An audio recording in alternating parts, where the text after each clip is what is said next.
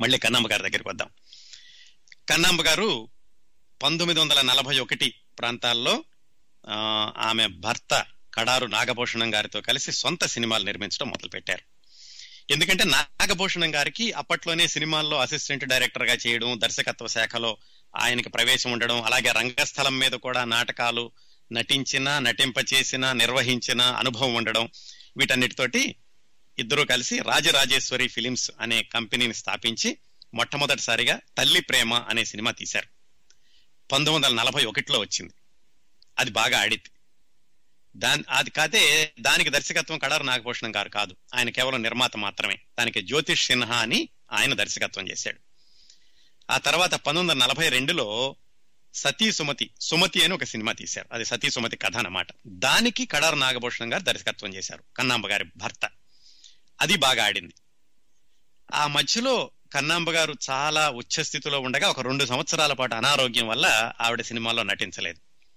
మళ్ళా పంతొమ్మిది వందల నలభై ఐదులో ఈవిడ సొంత సినిమాలు కాకుండా బయట సినిమాల్లో మూడు సినిమాల్లో నటించారు. పంతొమ్మిది వందల నలభై ఐదో సంవత్సరంలో మాయాలోకం దాంట్లోనే అక్కినే నాగేశ్వరరావు గారు కూడా నటించారు. తర్వాత మాయా మత్స్యేంద్ర పాదుకా పట్టాభిషేకం మూడు సినిమాల్లో పంతొమ్మిది వందల నలభై ఐదులో నటించారు.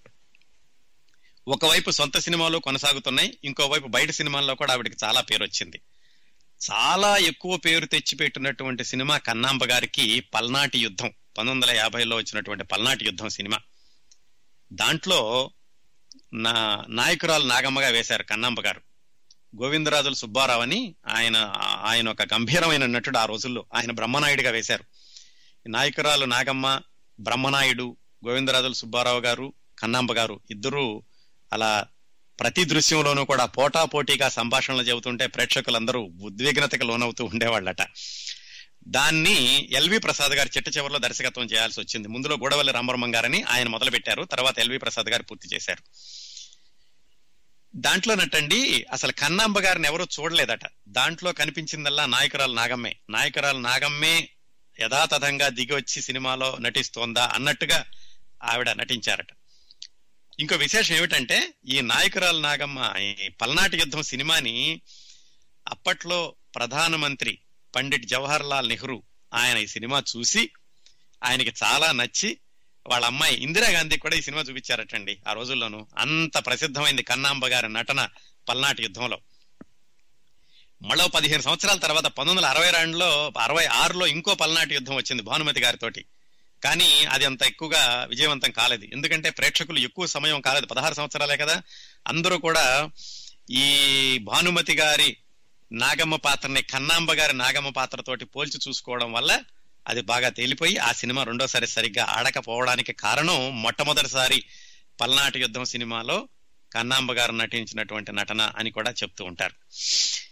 ఇలా బయట సినిమాల్లో నటిస్తున్నారు దానిలోనూ వేస్తున్నారు. అలా జరుగుతూ ఉండగా మధ్యలో వీళ్ళకి ఏంటంటే పంతొమ్మిది వందల యాభై ఒకటిలో వీళ్ళకి కొంచెం చేదు సంఘటనలు జరిగినాయి. ఏమిటంటే వాళ్ళు తీసినటువంటి సొంత సినిమాలు పరాజయం పొందడం మొదలైంది. ఎలాగంటే పంతొమ్మిది వందల యాభై ఒకటిలో సౌదామిని అనే సినిమా తీశారు. అది సరిగా ఆడలేదు. మొట్టమొదటిసారిగా వాళ్ళకి పరాజయం పొందినటువంటి సొంత సినిమా. ఆ తర్వాత పేద రైతు అని పంతొమ్మిది వందల యాభై రెండులో ఇంకో సినిమా తీశారు. అది కూడా సరిగ్గా ఆడలేదు. దాంతో వీళ్ళ సొంత సినిమాలు కొంచెం ఇబ్బందుల్లో పడినాయి. ఆ సమయంలో ఆవిడ సతూస్ సతీ సక్కుబాయి అనే సినిమా తీయడానికి మొదలు పెట్టారు అయితే అక్కడ ఒక చిన్న పొరపాటు జరిగింది ఆ సతీ సక్కుబాయి సినిమాలో. ఏమైందంటే కేవి రెడ్డి గారని ఒక ఆయన ఉండేవాళ్ళు. మనం చెప్పుకున్నాం కదా ఇంతకుముందు ఆయన గురించి కూడా ఒక రోజంతా మాట్లాడుకున్నాం. ఆయన మాయాబజారు యోగి వేమన భక్తపోతన ఈ సినిమాలన్నీ తీశారు. సత్యారిస్ చంద్ర ఇలాంటివన్నీ. ఆయనకి సతీ సక్కుబాయి సినిమా తీయాలని ఆయనకు అనిపించింది పంతొమ్మిది వందల యాభై నాలుగు యాభై ఐదు ప్రాంతాల్లో. కాకపోతే ఆయన ఏంటంటే ఆయన సొంతంగా తీరు. ఎవరికైనా సినిమా తీసి పెడతారు. కాకపోతే ఆ సతీ సక్కుబాయి రంగస్థల నాటకం ఆ రాసిన ఆయన దగ్గర హక్కులు తీసుకోవాలి. అందుకని కేవీ రెడ్డి గారు కన్నమ్మ గారి దగ్గర తర్వాత వద్దాం ముందు కేవీ రెడ్డి గారి గురించి మాట్లాడుకుంటున్నాం. ఆయన విజయవాడలో కాశీనాథన్ సుబ్రహ్మణ్యం గారని ఫిలిం డిస్ట్రిబ్యూషన్ కంపెనీలో పనిచేస్తుండేవాళ్ళు. ఆయన్ని సంప్రదించి అయ్యా రాజమండ్రిలో ఎవరి దగ్గర దీని హక్కులు ఉన్నాయట సతీ సక్కుబాయి హక్కులు. సతీ సక్కుబాయి ఆ నాటకం రంగస్థలం నాటకం యొక్క హక్కులు కొనుక్కురండి అని కాశీనాథన్ సుబ్రహ్మణ్యం గారిని పంపించారు. కాశీనాథన్ సుబ్రహ్మణ్యం గారు అంటే ఎవరో కాదు మన కళా తపస్వి విశ్వనాథ్ గారి తండ్రి. ఆయన ఒక డిస్ట్రిబ్యూషన్ ఆఫీస్లో పనిచేస్తూ ఉండేవాళ్ళు. సరే ఆయన హక్కులు కొనుక్కొచ్చారు. కేవీ రెడ్డి గారు ఆలోచిస్తున్నారు ఎవరికి తీద్దామా ఎవరికి ఈ సినిమాని సలహా ఇచ్చి వాళ్ళతో తీద్దామా నిర్మాతతో ఎందుకంటే ఆయన సొంతంగా తీయరు కాబట్టి. అలా ఉంటూ ఉండగా హఠాత్తుగా వాళ్ళకి తెలిసింది కన్నాంబ గారు కూడా సతీ సక్కుబాయి సినిమా తీస్తున్నారు అని. ఇదేమిటి? కన్నాంబ గారు ఎలా తీస్తున్నారు? నా దగ్గర హక్కులు ఉన్నాయి కదా అని కేవీ రెడ్డి గారు ఒకరోజు కన్నాంబ గారి దగ్గరికి వెళ్ళారట. కన్నాంబ గారు అప్పటికే ఆయనకి పరిచయం. ఎందుకంటే గృహలక్ష్మి సినిమాలో కన్నాంబ గారు ప్రధాన పాత్ర వేశారు. దానికి కేవీ రెడ్డి గారు క్యాషియర్గా పనిచేశారు. ఆయన వెళ్ళి అమ్మా మీకు తెలియదేమో ఆ నాటకం హక్కులు నా దగ్గర ఉన్నాయి. మరి మీరు ఎలా తీస్తున్నారు? అని అడిగారట. అంటే ఆవిడ గబగబా ఏడ్చేసి విపరీతంగా వలవల ఏడ్చేసి రెడ్డి గారు మీ దగ్గర హక్కులున్న విషయం నాకు తెలీదు. పైగా మాకు సినిమాలన్నీ కూడా మా సినిమాలు ఫ్లాప్ అవుతున్నాయి. నేను సినిమాలో నటించి సప్పాయిస్తుంటే మా ఆయన ఇలాగా నిర్మాతగా తగలేస్తున్నారు. ఎట్లాగైనా ఒక మంచి సినిమా తీసి మేము బయటపడాలనుకుంటున్నాం. అందుకని ఇది మొదలు పెట్టాను మీ దగ్గర ఉన్నట్టు తెలియదు మీరు ఏమన్నా చేయండి మీకు చేతులెత్తి నమస్కారం పెడతాను. ఈ సినిమా తీసుకునే అవకాశం మాకివ్వండి అని ఆవిడ అలా వలవల ఏడ్చేశారట. అది చూసి కేవీ రెడ్డి గారు ఆవిడ తెర మీద నటించారా? నిజ జీవితంలో కూడా నటిస్తున్నారా? నిజంగానే ఇబ్బందులు ఉన్నాయా ఆయన కన్ఫ్యూజ్ అయిపోయి సరేనమ్మా తీసుకోండి ఎలాగైతే మీరే తీసుకోండి అని చెప్పి ఆవిడ వెనక్కి వచ్చారు తర్వాత ఈయన హక్కుల కోసం ఆయన చెల్లించినటువంటి మూల్యాన్ని మళ్ళా కన్నాంబ గారు కూడా ఇచ్చారట. అది వేరే విషయం. ఈ విషయాలన్నీ కేవీ రెడ్డి గారు డివి నరసరాజు గారికి చెప్తే రచయిత డివి నరసరాజు గారికి ఆయన ఒక పుస్తకంలో రాశారు ఇంత జరిగిందట తతంగం ఆ సతీ సక్కుబాయి సినిమా ముందు అని. మొత్తానికి ఎలాగైతే కన్నాంబ గారు నాగభూషణం గారు మళ్ళా ఈ సతీ సక్కుబాయి సినిమా తీసి మళ్ళా కొంచెం దాంట్లోకి విజయ పథంలోకి వచ్చి మళ్ళా కొంచెం డబ్బులు సంపాదించుకున్నారు. ఆ విధంగా సొంత సినిమాలు తీయడం మళ్ళా దిగజారడం మళ్ళా పైకి రావడం జరిగింది కన్నాంబ గారు నాగభూషణం గారు కలిసి. ఇంకా కన్నాంబ గారు నాగభూషణం గారు రాజరాజేశ్వరి ఫిలిమ్స్ వీటి గురించి చాలా కథలు చెబుతూ ఉంటారండి. ఆ రోజుల్లో చాలా నిజాయితీ నిబద్ధత గల చిత్ర నిర్మాణ సంస్థ అంటే రాజరాజేశ్వరి ఫిలిమ్స్. రెండు చిత్ర నిర్మాణ సంస్థలు ఉండేయండి. ఒకటి నాగయ్య గారిది చిత్తూరు నాగయ్య గారిది కన్నాంబ గారిది. ఎంత నిబద్ధతతో ఉండేవాళ్ళంటే అందరికీ జీతాలు ఆ రోజుల్లో నెల జీతాలు ఉండేవి ఫస్ట్ తారీఖు రేపు అయితే ఇవాళ రాత్రే వాళ్ళ జీతాలు ఇచ్చేసేవాళ్ళట. ఎందుకంటే మీరు పనిచేయడం ఈ నెలతో అయిపోయింది. అయిపోయిన దానికి ఇవ్వాలి కాబట్టి రేపు పొద్దుటి వరకు ఎందుకని ఇవాళ రాత్రికే ఇచ్చేసేవాళ్ళట. అలాగే ఆ రెండు చిత్ర నిర్మాణ సంస్థల్లో కూడా ఆ రెండు చిత్ర నిర్మాణ సంస్థల్లోనూ భోజనం చేయని తెలుగు సినిమా కళాకారుడు అనేవాళ్ళు ఉండేవాడు కాదట. ఎప్పుడు భోజనాలు పెడుతూ ఉండేవాళ్ళ వచ్చిన వాళ్ళకి వచ్చినట్టుగాను. విపరీతంగా అన్నదానం అన్నదానం అని కాదు అందరికీ కూడా భోజనాలు పెడుతూ ఉండేవాళ్ళట. వాళ్ళు మన సినిమాలో నటిస్తున్నారా లేదా అనేటటువంటి తారతమ్యం లేకుండా. అలాగే మనం పద్మనాభం గారి గురించి చెప్పుకున్నప్పుడు మాట్లాడుకున్నాం. పద్మనాభం గారు ఇంట్లో సైకిల్ డబ్బుల కోసం అని చెప్పి ఇంట్లో చెప్పకుండా వాళ్ళ అన్నయ్య తను పారిపోయి బెంగళూరు వెళ్ళి ఆ తర్వాత మద్రాసు వెళ్ళి కన్నాంబ గారు ఆ పిల్లల్ని చూసి ఆవిడ ఆదరించి భోజనం పెట్టి ఎక్కడో వసతి చూపించి ఆయనకి సినిమాల్లో చిన్న దావ చూపించారు పద్మనాభం గారికి. ఇవే కాదు ఇంకా కన్నాంబ గారి దాతృత్వం గురించి ఎన్నో కథలు చెప్తూ ఉంటారండి. ఆ కథలు తర్వాత కడారు నాగభూషణం గారు చిట్ట చివరిలో ఎలా ఉన్నారు కన్నాంబ గారు చనిపోయినటువంటి విధానం ఆ విశేషాలను తెలుసుకోబోయే ముందు పల్నాటి యుద్ధం సినిమాలో కన్నాంబ గారు నటించిన ఈ దృశ్యం వినండి.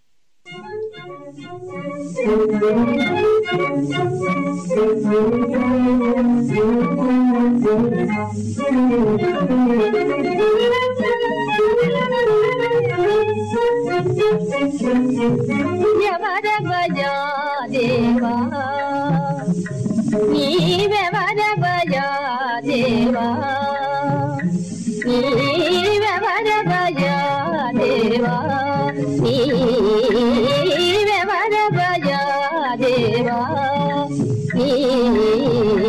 నిజమే మిజయ మహాదేవా నీ నిజమే మిజయ మహాదేవా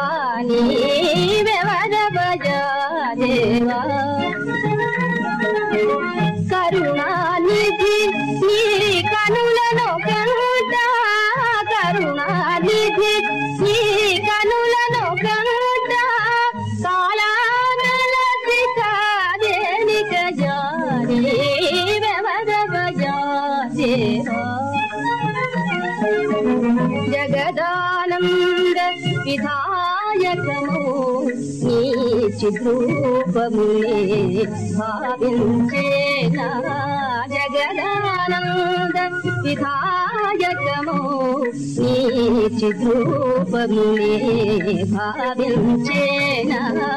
నిఖిల భువన నయకా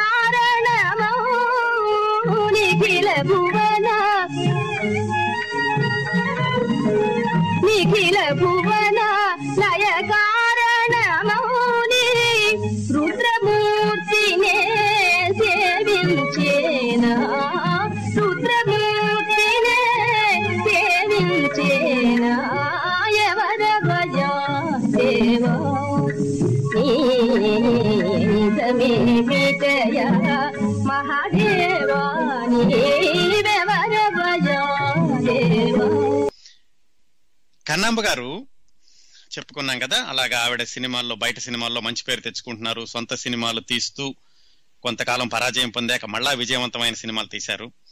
ఇంకా ఆవిడ నటన గురించి ఆవిడ తెర వెనుకాల ఆవిడ దాతృత్వం గురించి కొన్ని సంఘటనలు చెప్పుకోవాలంటే కన్నాంబ గారు చిన్నప్పటి నుంచి కూడా రాజరాజేశ్వరి దేవిని ఉపాసిస్తూ ఉండేవాళ్ళట.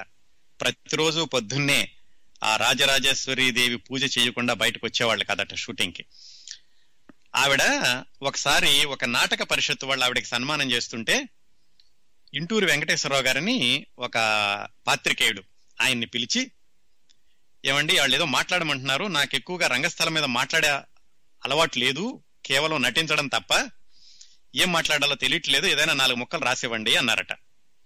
ఆ జర్నలిస్ట్ గారు నాలుగు ముక్కలు రాసిచ్చారు. చాలా ఇది మామూలుగా ట్రెడిషనల్గా మీ ఆదరాభిమానాలు నాకు శ్రీరామ రక్ష ఇంకా ముందు కూడా ఇలాగే ఉంటాయనుకుంటున్నాను. నన్ను ఆదరించి అభిమానిస్తున్న మీకు అందరు కృతజ్ఞతలు. ఇలాగ ఏవో పడికట్టు పదాలతో రాసిచ్చారు. అది తీసుకుని కన్నాంబ గారు వెళ్ళారు. కన్నాంబ గారి సన్మానం అయిపోయింది.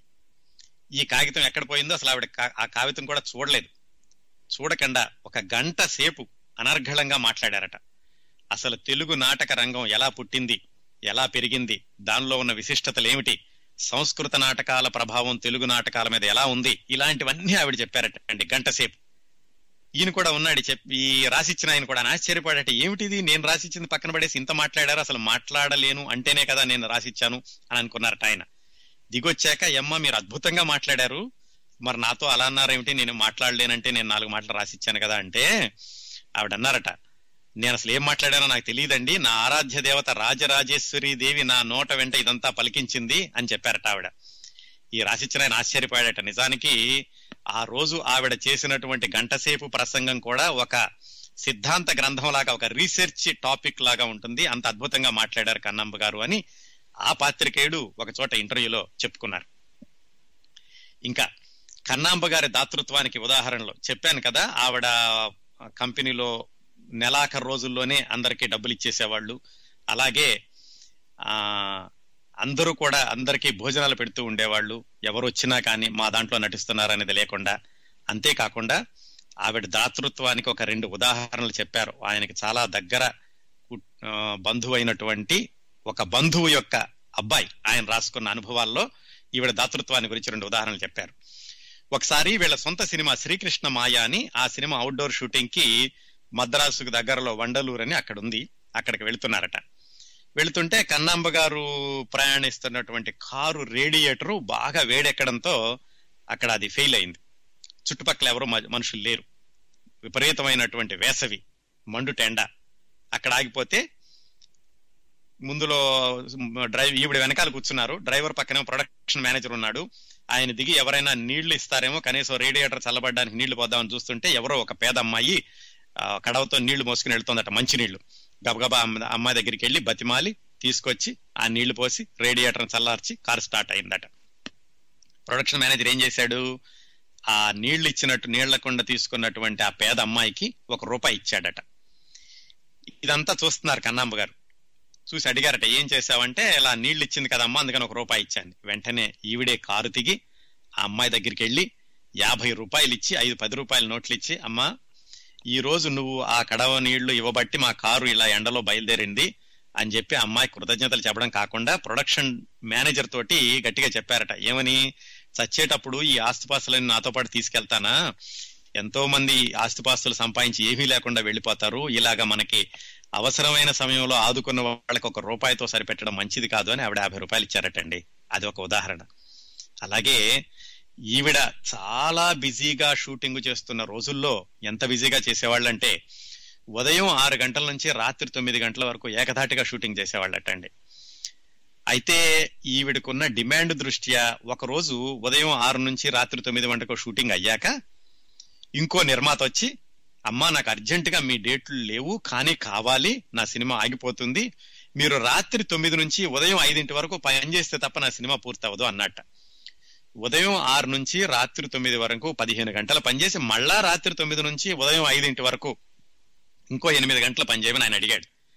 ఈవిడ ఎలాగైతే పాపం ఆ నిర్మాత మీద జాలితోటి సరే అందట ఆవిడ మేకప్ వేసుకుని ఇంకా షూటింగ్లోకి వెళ్ళడానికి ముందు కాస్త అలసటగా ఉండి కళ్ళు మూసుకున్నారట. పక్కన ఫ్యాన్ తిరుగుతోంది.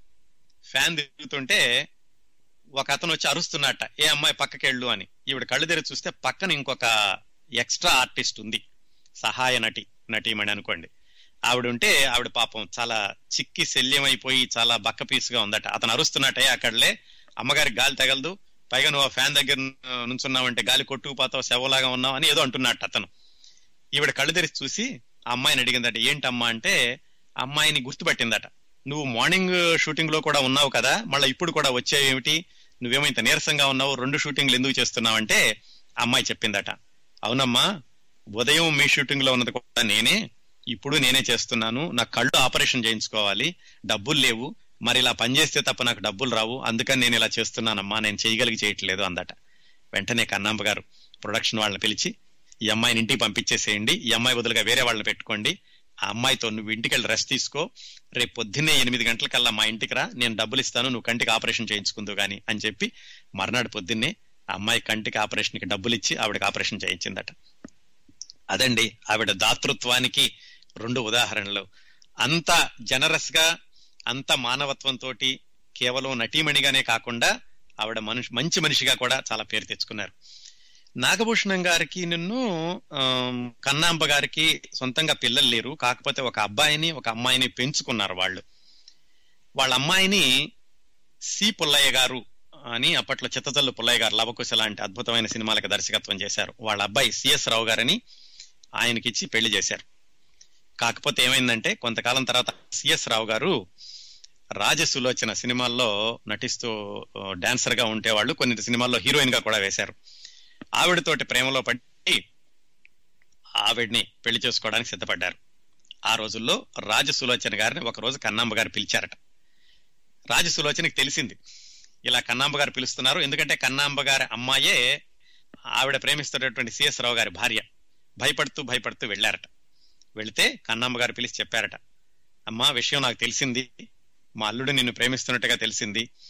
ఆ నేను మరి మా అమ్మాయికి అతనితోటి కాపురం చేసే అదృష్టం లేదనుకుంటాను. మీరిద్దరూ పెళ్ళి చేసుకోండి అని చెప్పారట. ఇదంతా కూడా రాజసులోచన గారు ఒక పాత్రికేయుడికి చెప్పారు. చెప్పి ఆవిడ ఆవిడేవో తిడతారేమో నన్ను చెడాపడా చెడామడా వాయిస్తారేమో అనుకున్నాను. ఇలా పెద్ద మనసుతోటి మమ్మల్ని ఇద్దరిని పెళ్ళి చేసుకోమని దీవించారు అని.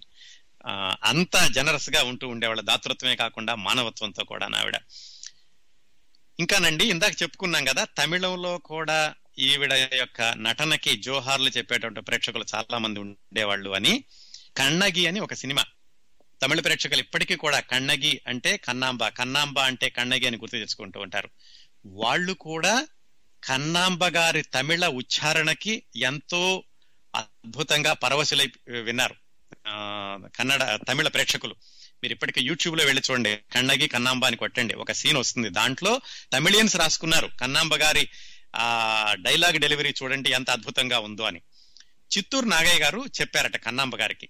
నువ్వు తమిళ సినిమాల్లో వేస్తున్నావు కదా తమిళంని నువ్వు పూర్తిగా నేర్చుకుంటే తప్ప నీకు అక్కడ ఎక్కువగా సక్సెస్ రాదు అంటే ఆవిడ తమిళం నేర్చుకుని ఎంత స్వచ్ఛంగా తమిళంలో సంభాషణలు చెప్పారో ఇప్పుడు వినిపిస్తా. ఈ వ్యాఖ్యానం అవగానే మీరు విందురుగానది. అది ఆవిడ నేర్చుకుని ఆవిడ విజయం సాధించడమే కాకుండా ఆ రోజుల్లో తమిళంలో నటిద్దాము అనేట అనుకునేటటువంటి నటీమణులు అందరూ కూడా కన్నాంబ గారి దగ్గరికి వచ్చి ఆవిడ దగ్గర చిట్కాలు తెలుసుకుంటూ ఉండేవాళ్ళు అనమాట తమిళం సొంతంగా ఎలా నేర్చుకోవాలి ఎలాగా సంభాషణలు ఉచ్చరించాలి ఇలాంటివన్నీ కూడా ఈవిడ దగ్గర తెలుసుకుంటూ ఉండేవాళ్ళట. అది ఆ విధంగా తమిళంలో కూడా ఆవిడ పేరు తెచ్చుకున్నారు. ఇంకా చాలా అద్భుతాలు జరిగినాయండి. ఆవిడ నటనా జీవితంలో ఒకసారి నాగుల చవితి మీద ఒక సినిమా తీసి ఏబిఎం వాళ్ళతోటి పోటీగా రిలీజ్ చేసి వాళ్ళు వీళ్ళు పోట్లాడుకుని చాలా నష్టపోయారు ఆ సినిమాలో కూడాను. అంత అద్భుతంగా నటిస్తున్న కన్నాంబ గారు చిట్ట చివరిసారిగా భక్త రామదాసు నాగయ్య గారి సినిమాలో నటించారు.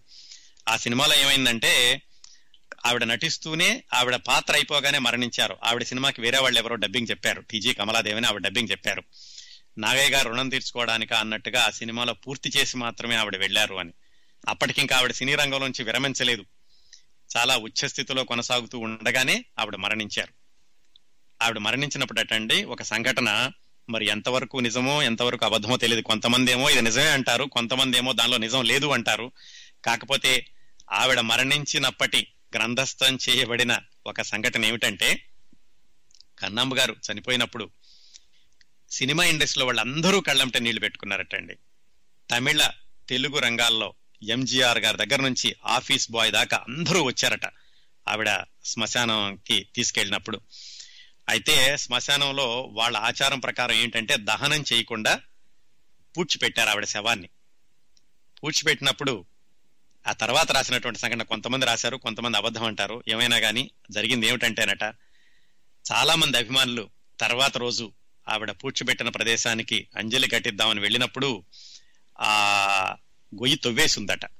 ఎందుకంటే ఆవిడ శరీరం మీద ఉన్నటువంటి పట్టు చీర నగలు ఎవరో దొంగతనం చేశారు అని ఒక చోట రాశారు. కొంతమంది అదంతా అబద్ధం అంటారు.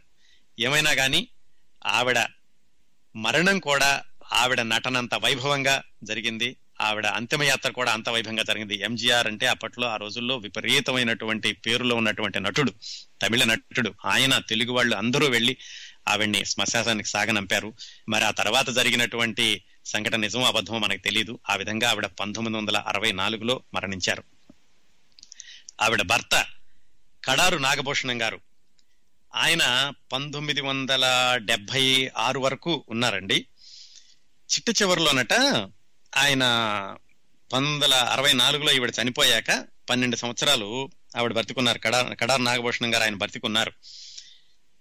చిట్ట చివరి రోజుల్లో ఆయన ఎలా ఉన్నారంటే మరి ఈ పరిస్థితి ఎందుకు వచ్చింది? మరి బాగానే డబ్బులు సంపాదించారు కదా బంగళాలు కార్లు ఇంతమందిని వాళ్ళు పోషించినటువంటి ఇది ఆవిడ ఏడు వారాల నగలు బంగారం ఇవన్నీ ఏమైనాయి ఏమిటో తెలియదు కానీ చిట్ట చివరి రోజుల్లో కడారు నాగభూషణం గారు చాలా దయనీయమైనటువంటి పరిస్థితిలో ఉన్నారటండి. ఎలాంటి దయనీయమైన పరిస్థితి అంటే మల్లీప్రియ నాగరాజు అని ఆయన డాక్టర్ గారు గుంటూరు గుంటూరు అనుకుంటా అయింది. ఆయన మల్లీశ్వరి సినిమా చూసి ఆయన మల్లీప్రియ నాగరాజు అని పెట్టుకున్నారు. ఆయన హాబీగా ఈ జర్నలిజం కూడా అంటే వ్యాసాలు కూడా రాస్తుండేవాళ్ళు సినిమా వాళ్ళతోటి. ఆయన వెళ్ళారట ఒకసారి పంతొమ్మిది వందల డెబ్బై ఆరులో మద్రాసులో కడార్ నాగభూషణం గారు ఒక హోటల్లో ఉన్నారు అని తెలుసుకుని అక్కడికి వెళ్ళారట. ఆ హోటల్ చాలా మంచి హోటలే కానీ ఖరీదైన రూమ్లో కాకుండా ఒక చిన్న రూమ్లో గాలి వెలుతురు కూడా సరిగ్గా రావట్లేదట. ఆ రూమ్లో ఉన్నారటండి నాగభూషణం గారు. ఆ కడారు నాగభూషణం గారు. కడారు నాగభూషణం గారు అంటే మళ్ళా సినిమా యాక్టర్ నాగభూషణం గారితో మీరు పొరపాటు పడొద్దు. సినిమా యాక్టర్ నాగభూషణం గారు వేరండి. రక్త కన్నీరు నాగభూషణం అంటారు ఆయన్ని. ఈయన కడారు నాగభూషణం గారు కన్నాంబ గారి భర్త నిర్మాత దర్శకుడు. ఆ చిన్న గదిలో ఉన్నారటండి. గాలి వెలుతురు లేదట. చిన్న పెట్టె.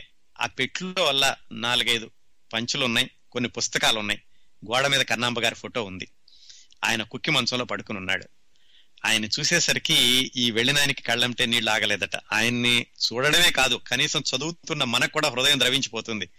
ఎందుకంటే ముప్పై సినిమాలు తీసి కన్నాంబ గారు లాంటి అద్భుతమైనటువంటి నటీమణికి భర్తగా అన్ని రోజులుండి మరి అంత ఆస్తి అంత బంగారం ఉండి కొంతమంది ఏం చెప్తారంటే ఆవిడ వీలునామా రాసింది వీలునామాలో నాగభూషణం గారికి ఏమీ చెందేలాగా రాయలేదు అంటారు. అది కూడా ఎంతవరకు నిజమో మనకు తెలియదు ఏమైతేనే నాగభూషణం గారు చిట్ట చివరికి అంత దయనీయంగా ఒక చీకటి గదిలో ఒక ట్రంకు పెట్టితోటి కేవలం కట్టుకునే బట్టలు నాలుగు పుస్తకాలు చిరిగిపోయిన కాగితాలు ఆవిడ ఫోటోలు గోడ మీద ఆవిడ ఫోటో ఇలా ఉన్నారటండి ఆయన.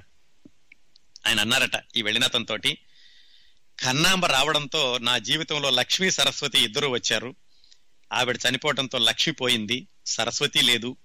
బిఎన్ రెడ్డి గారు లాగే నేను కూడా ఏమీ సంపాదించలేదు. ఉన్నదంతా పోయింది. కనీసం ఆమెనా బ్రతికుంటే నాకు కొంచెం అండ అండదండ అండగా నిండుగా ఉంటూ ఉండేది. అయితే ఆవిడ ఎప్పుడు కూడా నా కళ్ళ ముందు సుమంగళిగా పోవాలని అనుకుంటూ ఉండేది. ఆ కోరిక నెరవేర్చుకుని ఆమె వెళ్ళిపోయింది. ఆమె చనిపోయాక నేను నిస్సహాయుడయ్యాను నాలో ఉన్న శక్తి అంతా కూడా కన్నాంబ తీసుకుని వెళ్ళిపోయింది. కన్నాంబ నన్ను పిలుస్తోంది ఇక తొందరలో నేను వెళ్ళిపోతాను అని చెప్పాట ఆయన. అదండి చిట్ట చివరిలో కడారు నాగభూషణం గారు బ్రతికినటువంటి జీవన విధానం. అలా ఈ పాత్రికేయుడు ఆయన్ని కలిసినటువంటి కొద్ది రోజుల్లోనే కడార్ నాగభూషణం గారు చనిపోయారు. ఆ చనిపోయాక కూడా చాలా మందికి ఎంతమందికి తెలుసో తెలియదో కూడా తెలియదు కాకపోతే చిట్ట చివరి రోజుల్లో కడార్ నాగభూషణం గారికి అక్కినే నాగేశ్వరరావు గారు బాగా సహాయం చేశారట. ఎందుకంటే వాళ్ళ సినిమాల్లో అక్కినే నాగేశ్వరరావు గారు నటించారు. రాజరాజేశ్వరి ఫిలిమ్స్ వాళ్ళ చాలా సినిమాల్లో. ఆ కృతజ్ఞతతోటి ఆయన కడార్ నాగభూషణం గారికి ఆయన జీవనం గడవడానికి ఇది చేస్తూ ఉండేవాళ్ళట. అలాగే మొన్న నేను ఫోన్ చేశానని చెప్పాను కదా ఒక సినీ ప్రముఖుడికి. ఆయన కూడా చాలా పెద్ద ఆయన. డెబ్బై ఆరు డెబ్బై ఏడు సంవత్సరాలు ఉంటాయి. ఆయన అడిగినప్పుడు చెప్పారు కడార్ నాగభూషణం గారు చిట్ట చివరి రోజుల్లో చిరిగిపోయిన బట్టలతోటి ఆయన అలా ఫుట్పాత్ మీద నడుచుకుంటూ వెళ్ళేవాడట. బస్సులు ఎక్కుతూ ఉండేవాడట. ఆయన కొంచెం చెముడు కూడా ఉండేదట. ఎన్నో కార్లు బంగళాలు ముప్పై సినిమాలు తీసి ఎన్నో సినిమాలకు దర్శకత్వం వహించిన ఆ మనిషి అలా రోడ్డు మీద నడుచుకుంటూ వెళ్తుంటే చూసిన వాళ్ళకి గుండె తరుక్కుపోతూ ఉండేదట. ఎవరైనా ఆగి ఆయన మీద అభిమానంతో రండి కారెక్కండి అంటే కారెక్కేవాడు కాదట. అలాగా కన్నాంబ గారు చనిపోయాక పన్నెండు సంవత్సరాలు అతి దయనీయమైన జీవితాన్ని గడిపి కడారు నాగభూషణం గారు కూడా పంతొమ్మిది వందల డెబ్బై ఆరులో మరణించారు. ఏమైనా గాని కన్నాంబ గారు ఆవిడ సినీ చిత్రసీమలో ఉన్న ఇరవై తొమ్మిది సంవత్సరాలు ఆవిడ జీ ఆవిడ జీవించి ఉన్న యాభై రెండు సంవత్సరాలు తెలుగు చలనచిత్ర చరిత్ర మీద ఒక సువర్ణ అధ్యాయాన్ని లిఖించి వెళ్ళారండి. కన్నాంబ గారి నటీమణి ఆ తర్వాత రోజుల్లో రాలేదు మళ్ళీను. అంత గంభీరమైన స్వరం అంత నిండైన విగ్రహం అంత గౌరవంగా బ్రతికినటువంటి మనిషి కేవలం ఆవిడ కంఠస్వరం ఆవిడ గానం వీటన్నింటితో కూడా ప్రేక్షకుల్ని మంత్రముగ్ధుల్ని చేయడమే కాకుండా సినిమాలు తీసి అత్యధిక పౌరాణిక సినిమాలు తీసినటువంటి చిత్ర నిర్మాణ సంస్థకి అధిపతిగా ఆవిడ చిత్రి ఆవిడ సృష్టించినటువంటి రికార్డులు మరి ఏ నటీమణి తర్వాత అధిగమించలేదు. అదండి ఆవిడ శత జయంతి సందర్భంగా కన్నాంబ గారి గురించిన కొన్ని విశేషాలు మీకు అందించగలిగాను కన్నాంబ గారు ఆ కన్నగి సినిమాలో ఆవిడ ఆ, నటించినటువంటి ఒక చిత్రంలో నుంచి ఆ ఒక దృశ్యంలో నుంచి ఆవిడ తమిళ సంభాషణలు విందాం ఇది విన్నాక మనం సాహితీ కామెడీలోకి వెళ్దామండి பணித்த சிபி சக்கரவர்த்தியும் இளம் கன்றுக்காக தன் ஒரே மகன் மீது தேரை ஓட்டிய மனுநீதி சோழனும் வாழ்ந்த பூம்புகார் தான் என் நகரம் அங்கு பெருங்குடி வணிகன் மாசாத்துவான் மகன் ஒருவன் விதிப்பையினால் ஏழையாகி வியாபாரம் செய்யும் நோக்கத்துடன் இந்த நகரை அடைந்து தன் மனைவியின் சிலம்பை விலை கூறுகையில் அவன் அநியாயமாக கொல்லப்பட்டான். அந்த அபாகியவானின் பெயர் கோவலன். நான் அவன் மனைவி. என் பெயர் கண்ணகி. கோவலம் ஆம் மகாராஜா. நம் தேவியாரின் சிலம்பை திருடினவன்.